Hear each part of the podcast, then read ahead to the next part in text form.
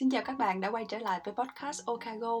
Và trong tập tám ngày hôm nay, chúng ta sẽ cùng nhau đi tìm câu trả lời cho câu hỏi: động lực của mình đang ở đâu?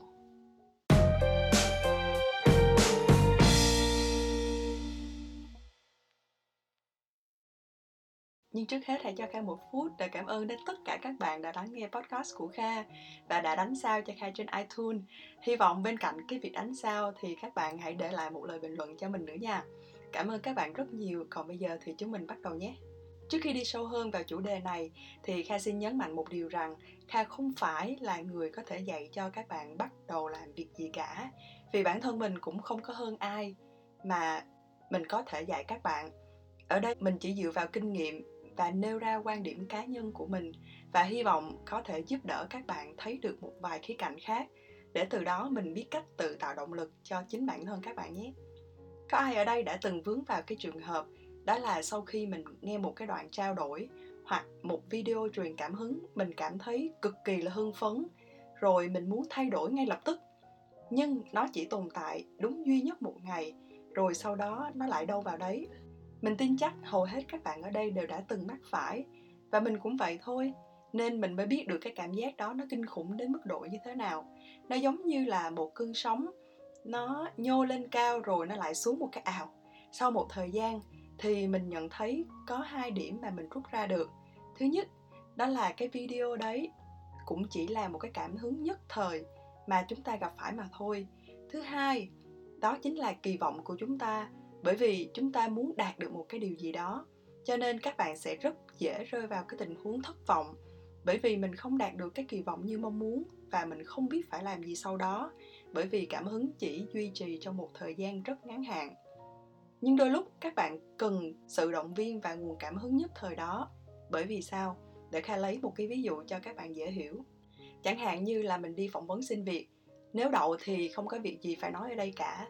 Nhưng nếu mà mình bị nhà tuyển dụng từ chối thì lúc đó mình sẽ cảm thấy cực kỳ rất là hụt hẫng. Và tất nhiên là mình chẳng muốn làm bất cứ một điều gì cả ngoài việc là mình cứ nghĩ về nó. Rồi mình rơi vào một cái tình trạng là mình không biết phải làm gì cả. Sau đấy, mình lên mạng để mà mình tìm giải pháp bằng một câu hỏi: phải làm gì khi không biết phải làm gì? Các bạn chắc chắn sẽ đang thắc mắc là tại vì sao mình biết được điều đó, đúng không? Bởi vì đó chính là mình đó các bạn. Chứ mình cũng chẳng có phải thần thánh gì mà mình đi phỏng vấn lúc nào cũng đậu cả. Rồi mình cũng trải qua tất cả các cảm xúc rất là hiển nhiên của con người. Mình cũng có khóc lóc, mình cũng có oán trách ông trời là tại sao mình lại không được may mắn. Mình cũng đã cố gắng nhưng mà mình vẫn bị trượt. Mình mình thấy là mình chuẩn bị rất là tốt rồi. Nói chung là rất là nhiều câu hỏi xuất hiện trong đầu của mình lúc đó. Bởi vì làm gì có chuyện mà mình trượt phỏng vấn mà mình vẫn hô hào là ôi không có chuyện gì đâu, mọi chuyện sẽ chẳng có gì cả. Tất cả đều là ngụy biện thôi các bạn. Rồi mình nằm ở nhà khoảng dăm ba tháng chỉ để suy nghĩ về việc là mình bị trượt phỏng vấn. Nói chung là hàng ngàn lý do và tất nhiên là nó phí thời gian của mình rất là nhiều. Thì đây, ngay tại thời điểm này các bạn cần được sự động viên, cần được truyền cảm hứng để mình có thể đứng lên làm một điều khác hơn là mình chỉ nằm một chỗ. Sau khi mình bắt đầu được rồi thì mình lại thiết lập một mục tiêu khác và mình cần cái động lực để mà mình hoàn thành nó. Vậy, động lực là gì?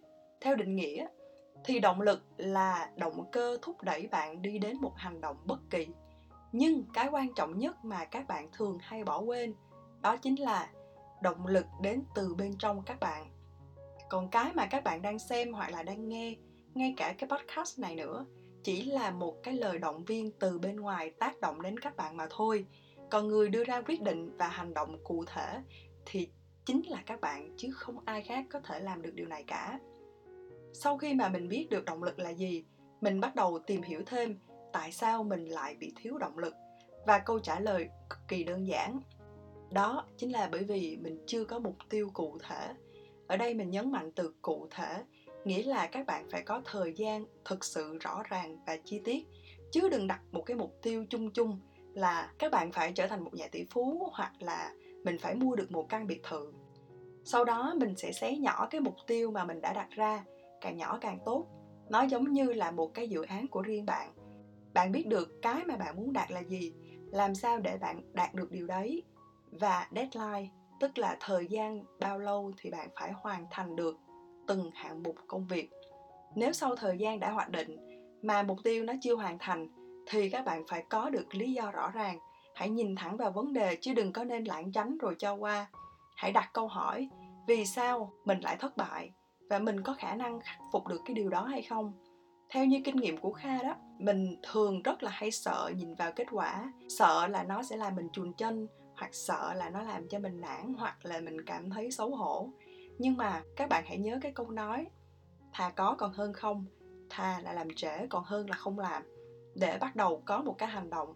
Hơn thua nhau cũng chỉ là một cái hành động rất rất nhỏ thôi các bạn ạ. À.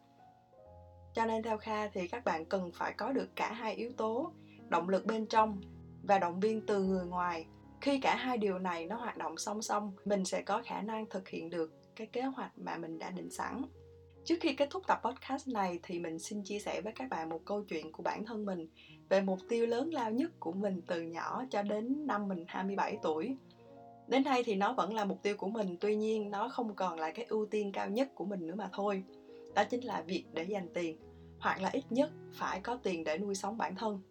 Mình không ép buộc các bạn đi làm để kiếm tiền, nhưng ít nhất các bạn hãy kiếm tiền để nuôi sống được bản thân mình, để ba mẹ mình khỏi lo, trước khi mình nghĩ tới việc là mình sẽ theo đuổi một cái đam mê nào đó khi mà tài chính của mình nó chưa thực sự vững mạnh. Ít ra nếu các bạn có thất nghiệp trong sáu tháng hoặc một năm thì mình cũng không có sợ là mình bị đói, đúng không?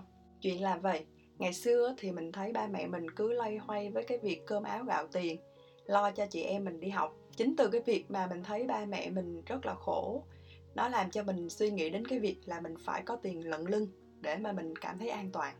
Chỉ là có tiền để cảm giác được có tiền thôi các bạn, chứ chẳng có giúp ích được gì cho ba mẹ mình đâu. Và để có tiền thì việc duy nhất lúc đó mà mình có thể làm được đó là để dành tiền, chứ không còn bất cứ một cách nào khác nữa. Mình bắt đầu để dành tiền từ lúc bảy hoặc là tám tuổi gì đó, mình cũng không nhớ rõ. À, nhưng mà mình nhớ lúc đó là Việt Nam mình còn xài tiền xu đó. Mẹ mình thì mua cho mình một cái lon, có cái khóa, và mình bắt đầu có động lực để, để dành tiền.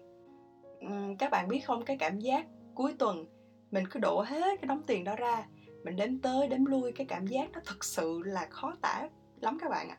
Không phải là mười triệu hay là một trăm triệu nó mới làm cho các bạn hạnh phúc đâu. Chỉ có năm ngàn hoặc là mười ngàn thôi, nó cũng làm cho mình rất là lâng lâng rồi. Thế là mình bắt đầu có một chút tiền, mình cứ chắt chia từng ngày từng ngày với cái hy vọng là mình sẽ làm được một cái điều gì đó tốt hơn với cái số tiền này. Lần đầu tiên mình dùng đến tiền để dành, đó là mình mua một uh, con cuốn trị giá một trăm ngàn. Và mình thấy nó to giống như là bây giờ người ta sở hữu một căn biệt thự vậy đó. Mình tự hào đến nỗi mình đặt tên cho cái em cuốn đấy là Money, để mà mình nhớ đến cái số tiền mà mình đã bỏ ra để mua em ấy về. Đến lúc mình đi học đại học, mình trút hết số tiền mà mình đã dành dụm ra để mình mua một cái điện thoại nắp gập, hình như là bảy trăm ngàn gì đó. Rồi sau này lớn lên, mình có nhiều cái mục tiêu khác nhau, mình vẫn bắt đầu tự tạo động lực để mà mình hoàn thành các mục tiêu đó. Vì mục tiêu nó sẽ thay đổi theo thời gian, và nó thay đổi theo suy nghĩ và tư duy của các bạn. Nếu bây giờ các bạn không biết phải làm gì, thì các bạn hãy thử để dành tiền đi. Mình đã áp dụng cho bản thân mình và mình thấy nó khả thi đối với riêng mình, và mình cũng hy vọng là nó sẽ có tác dụng đối với các bạn. Bởi vì khi các bạn biết là các bạn đang sở hữu một cái thứ gì đó, và cái điều ấy nó giúp các bạn hoàn thành một mục tiêu trong tương lai, các bạn sẽ ngay lập tức có động lực để hành động. Và chỉ có hành động mới có thể dẫn đến được kết quả, dù thành công hay thất bại. Kha chúc các bạn thành công và hẹn gặp lại các bạn trong tập tiếp theo. Bye bye!